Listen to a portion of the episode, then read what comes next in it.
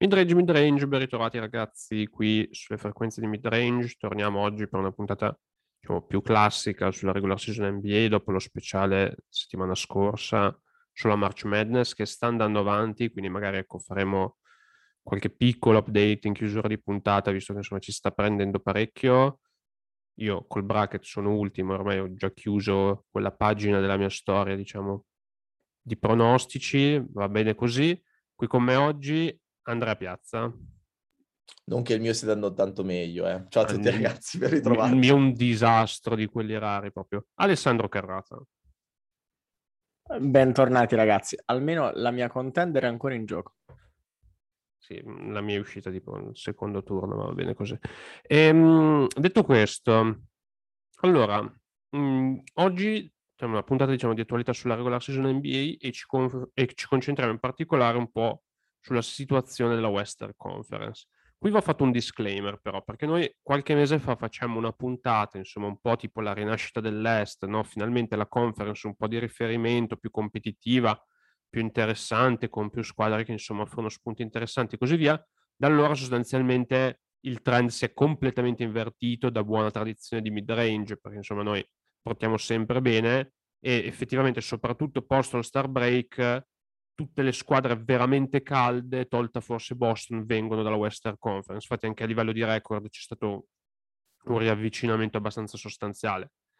Andando diciamo un po' in ordine della, di classifica, no? proviamo a scendere insieme l'ordine della classifica per avere un po' una fotografia della situazione.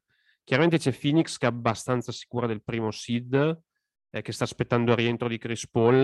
Tra l'altro, eh, Phoenix senza Chris Paul con Point Booker veramente clamorosa, Ayton che sta mettendo questi ganci cielo abbastanza immarcabili e in generale la sensazione che non solo Phoenix sia fortissima, ma questo diciamo stop di Chris Paul possa essere quasi provvidenziale perché rientrerà sicuramente per i playoff, probabilmente ecco, tirato lucido con uno stato di forma fisico migliore di quello che avrebbe avuto altrimenti. Poi c'è Memphis, che è sicuramente la grande sorpresa. Ragazzi, vogliamo dire qualcosa su Memphis? Ne abbiamo parlato tante volte, però ecco, penso che eh, soprattutto lo spirito, la difesa di questa squadra meriti più di una menzione. Sì, sicuramente diciamo che Memphis è quella squadra un attimino dark horse, ma anche non così tanto appariscente, a parte per le prestazioni di Morant, per cui non cattura né i titoli di cronaca né comunque ha quel fascino che ne faccia parlare tanto di sé, ma sta sicuramente avendo una grandissima stagione che denota anche un percorso di crescita cominciato per bene con uh, la uh, con il draft di Morant e comunque adesso Memphis sta cominciando a costruire delle basi so- molto solide per rendere questa squadra molto competitiva nel prossimo futuro e saranno fondamentali anche uh, le mosse delle prossime off-season. Sì, hanno tanto cap space e tra l'altro secondo me Taylor Jenkins potrebbe essere co- coach of the year, almeno a mio parere, cioè veramente senza senso pensare a Memphis seconda ad ovest. Detto questo, passiamo a quello che è un pochino più l'argomento clou della puntata, no? Um, magari l'avrete già intuito anche dalla copertina. Uh, Golden State, che era tra virgolette sicura nel terzetto di testa, arriva anche da un periodo abbastanza positivo, stanno rientrando Green, Clay Thompson stava iniziando insomma a um, entrare un po' in clima, clima partita, riprendere insomma un po' di minutaggio, sicurezza, tiri, percentuali, tutto. Ed è stato un po' questo setback, diciamo, questo piccolo, neanche tanto piccolo, problema fisico di Curry in un contatto, se non sbaglio, con Marco Smart che va a terra e gli cade sostanzialmente sulla gamba, questa diciamo, distorsione del legamento della caviglia sinistra che sostanzialmente lo terrà fuori, si stima più o meno indicativamente, almeno fino all'inizio dei playoff. Poteva andare molto peggio, ciò nonostante comunque Golden State ora si deve guardare alle spalle. Si deve guardare alle spalle perché senza Curry, nonostante il roster sia molto migliore di quello della, della stagione precedente, o almeno stia performando molto meglio, soprattutto nella figura di Jordan Paul, che è un po' l'uomo sorpresa, eh, in questo momento Utah si sta facendo sotto. E potenzialmente ecco, sarà un testa a testa fino alla fine. Visto che ho citato Utah, mi sembra doveroso dare la parola al nostro Andrea Piazza. Andrea, come la vediamo questa, questo testa a testa? Ci crediamo? Perché so che Utah c'era un momento un pochino di smarrimento nella, all'interno della Jets Nation, invece ora magari l'obiettivo terzo seed ha riacceso un po' le speranze, soprattutto un grande Donovan Mitchell, immagino. Sì, stagione come al solito piena di montagne russe, alti e bassi, però c'è da dire che quest'anno Utah è all'ultimo shot credibile di questo gruppo, ha sperimentato tantissimo, eh, difesa, attacco, anche per questioni infortuni e covid che l'hanno attanagliata quest'anno come non mai, perché l'anno scorso ha avuto il primo seed, anche perché è sempre stata protetta da infortuni, da assenze, e il gruppo è sempre stato bello solido, con tanti minuti sulle spalle. Quest'anno Utah deve cercare di arrivare al terzo seed, può arrivarci tranquillamente nonostante stia gestendo i minutaggi di Conley, a Bogdanovic e House fuori da un po' di partite, perché è a due gare da Golden State, ha lo sconto diretto nella baia tra qualche giorno che se vincesse sarebbe di nuovo la favorita per il terzo seed e io credo che ci sia una gara tra le varie Golden State, Utah e anche Dallas, se riuscisse a recuperare un po' di partite, a evitare un potenziale secondo turno contro Phoenix. Perché io credo che a livello di primo turno, a parte quello tra Suns e l'ottavo seed, secondo me non c'è una netta favorita per passare il primo turno. Ed è questo il bello dell'Ovest come è il bello dell'Est di quest'anno. Perché io una Memphis che arriva seconda e magari si becca Denver che um, fa il play-in, arriva settima, rientra un Murray a mezzo servizio, rientra un Porter a mezzo servizio con il probabile MVP della Lega, ha tante pressioni. Perché finché Jamorant si gioca una serie playoff da sfavorito alla sua età, insieme ai tanti giovani che hanno roster, sicuramente sono agevolati anche da un punto di vista emotivo e mentale. Bisogna vedere come reagiscono appunto ad essere uh, i favorites e non gli underdog, no? Quindi molto, molto bello. E secondo me Utah comunque, nonostante tutti i suoi limiti, io non la vedo nettamente inferiore a tutte le squadre che non si chiamano Suns.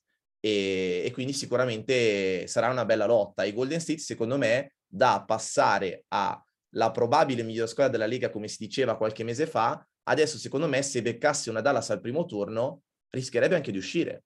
E adesso voglio dire a voi, ma secondo voi questi Mavericks che sono a 27 vittorie nelle ultime 37 e hanno come al solito ritrovato il Doncic che da febbraio in poi si tiene fisicamente bene e domina. Sono, possi- sono una possibile squadra che può sorprendere magari arrivare in fila di conference?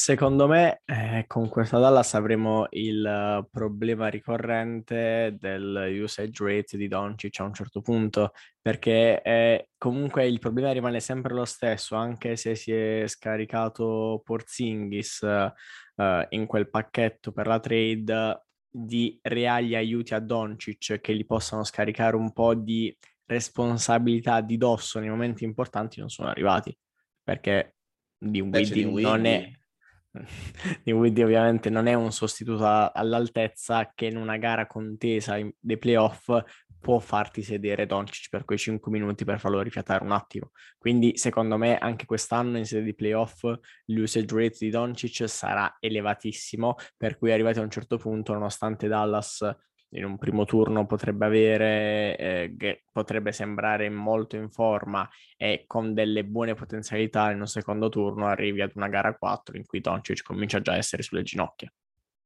Però sai cos'è Ale? Secondo me la sensazione di questi Mavericks che magari avranno perso un po' nel coaching perché Kid nonostante stia facendo uno straordinario lavoro soprattutto da un punto di vista difensivo perché questi Mavericks difensivamente quantomeno in regular season sono tra le migliori squadre della Lega, la sensazione è che Doncic si sia un po' più riposato rispetto agli altri anni. Sì, l'usage è sempre alto perché comunque eh, è un giocatore alla James Harden che deve gestire quel tipo di possessi, ma la crescita di Branson, soprattutto anche nel periodo in cui Doncic è stato fuori per infortunio, è una crescita che può togliere un po' di responsabilità anche ai playoff da un punto di vista di playmaking a Luca in quei minuti dove sappiamo i Mavericks senza Doncic ai playoff, anche se sta fuori 5 minuti, soffrono tanto. E questo di Weed che io stesso, tra l'altro, nella puntata alla deadline con Fede avevo detto, raga, questo è marcio, sta tirando di merda a Washington, sicuramente non avrà un grande impatto, si sta rivelando una terza opzione offensiva per i Mavericks di tutto rispetto, mai così bene da tre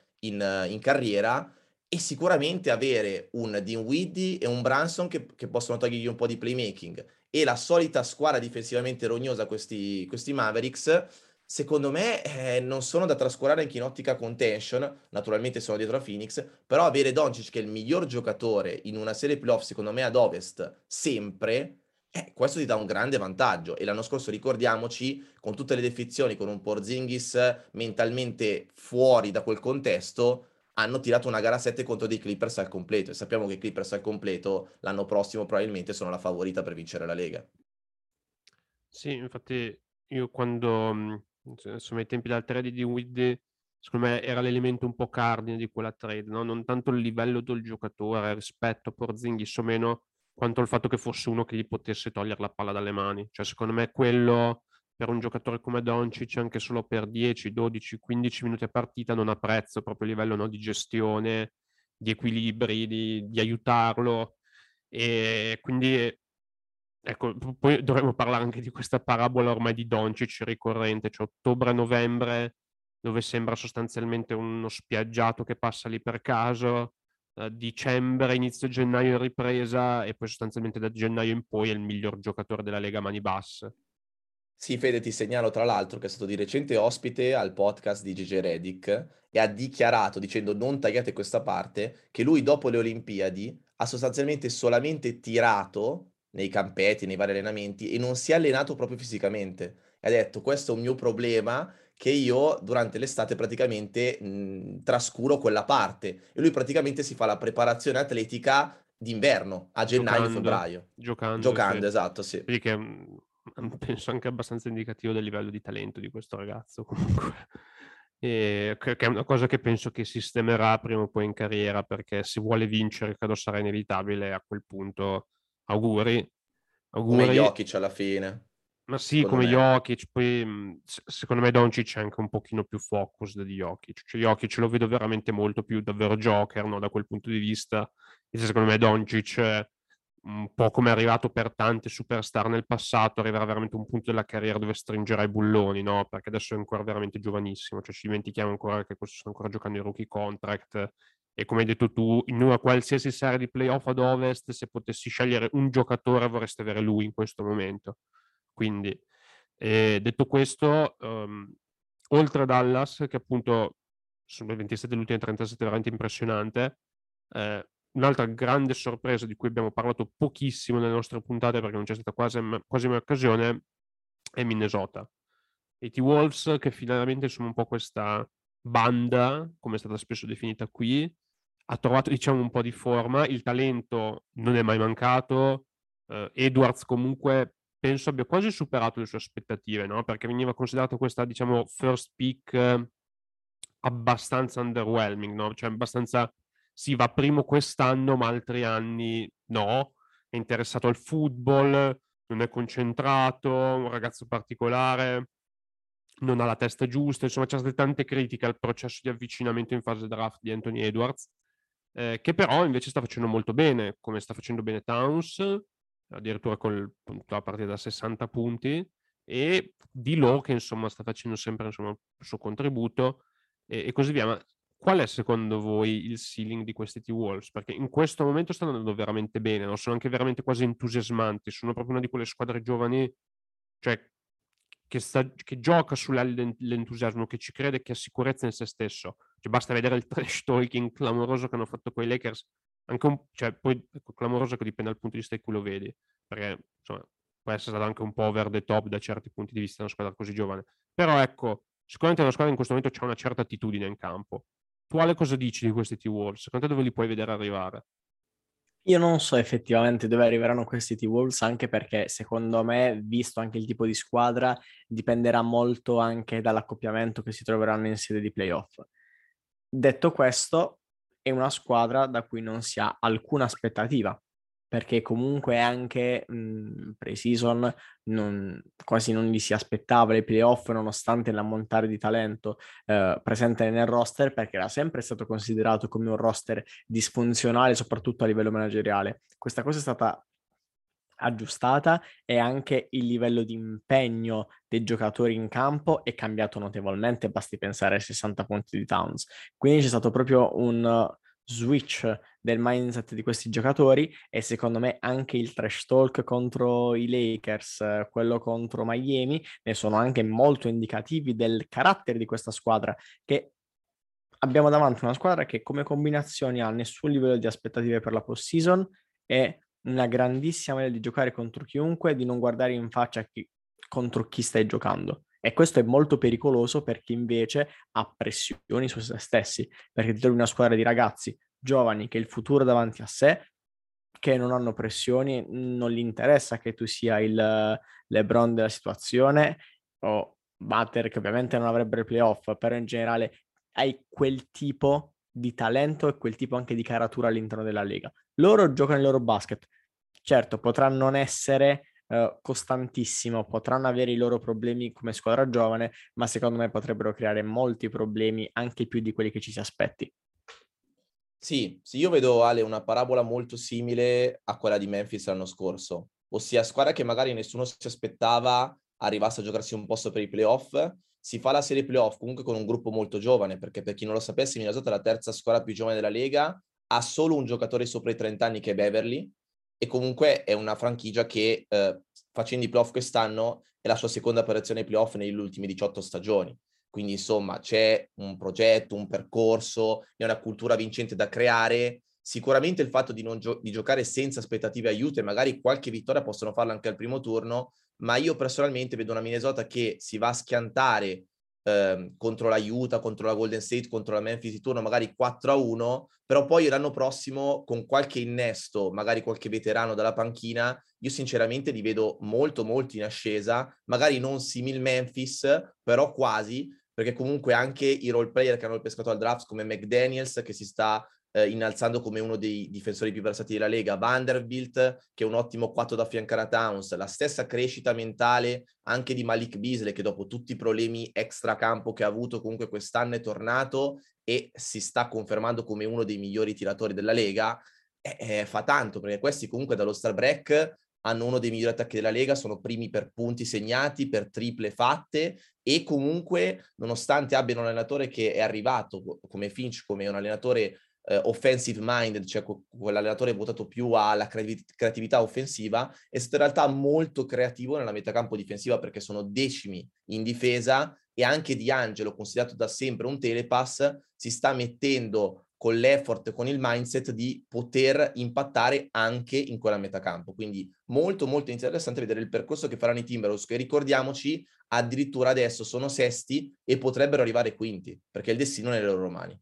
Sì, che tra l'altro, ehm, cioè avere una difesa, diciamo, sopra la media, ampi- diciamo ampiamente sopra la media, diciamo, nel miglior terzo delle difese dell'NBA, considerando che comunque tu parti sostanzialmente avendo in campo per la maggior parte della partita di Angelo Russell e Carl Anthony Towns, che in difesa storicamente sono entrambi stati un disastro, cioè comunque vuol dire che c'è stato un lavoro veramente sia nei role player sia nell'intensità comunque difensiva della squadra veramente notevole.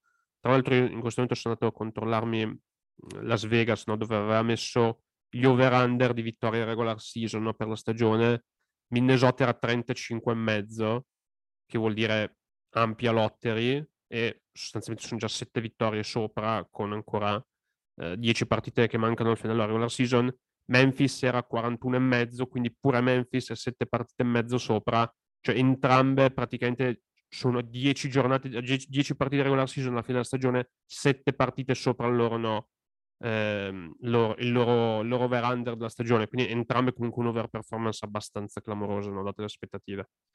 E detto questo, completiamo velocemente il giro su Denver, che come già citato anche Andre, diciamo, si, si è iniziato a parlare dei rientri di Murray e Porter, Murray che è fuori sostanzialmente dalla parte finale della scorsa stagione con l'ECL, eh, Porter invece che è tornato diciamo a dover convivere con i problemi che lo avevano anche fatto precipitare in fase di draft. Andre, quali sono le ultime notizie che arrivano sullo status dei due? Allora, filtra negatività sul lato Murray perché l'avevano assegnato qualche giorno fa alla squadra della G League dei Nuggets e eh, ha sentito qualche dolore, che è normale perché comunque non, i Nuggets non giocano con lui da 99 partite tra regular season e playoff e un anno di inattività è tanto, soprattutto se si è fatto la CL, crociato, quindi sicuramente è parte del percorso quello di sentire dolore, però secondo me lì entrano in gioco tanti fattori, ossia vale la pena rischiare Murray che magari ti fa il play-in e tu comunque l'anno prossimo, se sei al completo, puoi essere considerato una contender vera e propria, rischi di portare Porter su quale filtra positività, perché come hai detto tu Fede ha dolore alla schiena, però è tutta la carriera che ha quel problema, quindi è molto più abituato a giocare anche sul dolore, rischi di portarlo magari anche mh, con un minutaggio ristretto ai playoff per cosa? Perché comunque eh, ci sono tutte squadre che ormai hanno un'intensità altissima, ah, sono rodate, ehm, vanno a schiantarsi contro un fisico magari un po' più eh, sotto, sottotono come quello di Murray e di Porter, magari rischiano di riaggravare l'infortunio avuto e poi ti giochi uno shot importante l'anno prossimo. Sì, è vero che l'Ovest è wide open, a parte forse i Suns, però secondo me non vale la pena rischiare. Però quello che filtra è che Porter potrebbe rientrare già entro la fine della regular season, mentre per Murray, come ha detto da Jokic e da Malone, le speranze sono basse. Io dico occhio ai Nuggets perché adesso se non rientrano Murray Porter, magari vanno anche settimi al play-in e sai, Jokic si è fatto una stagione della Madonna, sono avanti 10 gare rispetto ai Lakers, però magari parta secca, i role player scarsi come i vari Austin Rivers, eccetera, tirano male c'è LeBron che si fa la parte generazionale e questi rischiano anche di non andare ai playoff. Incredibile veramente il formato dell'NBA attuale. Sì, tra l'altro veramente la situazione play-in è incredibile perché i Lakers in caduta libera totale, completa, mh, mm, sconfitti a Washington, sconfitti a Minnesota. Eh, se non sbaglio, sono l'unica squadra NBA che non vince due partite consecutive dal 7 gennaio d'oggi eh, quindi mhmm, letteralmente non riescono a trovare mai continuità. Um, comunque stanno, tra virgolette, resistendo perché quelle dietro fanno altrettanto in, nell'ultimo degli spot per il play-in e lì poi chissà veramente, cioè dubito che una serie con Phoenix andrebbe da molte parti, nonostante quello che continuano a ripetere i Lakers, eh, se ci fosse stato Anthony Davis, eccetera, eccetera.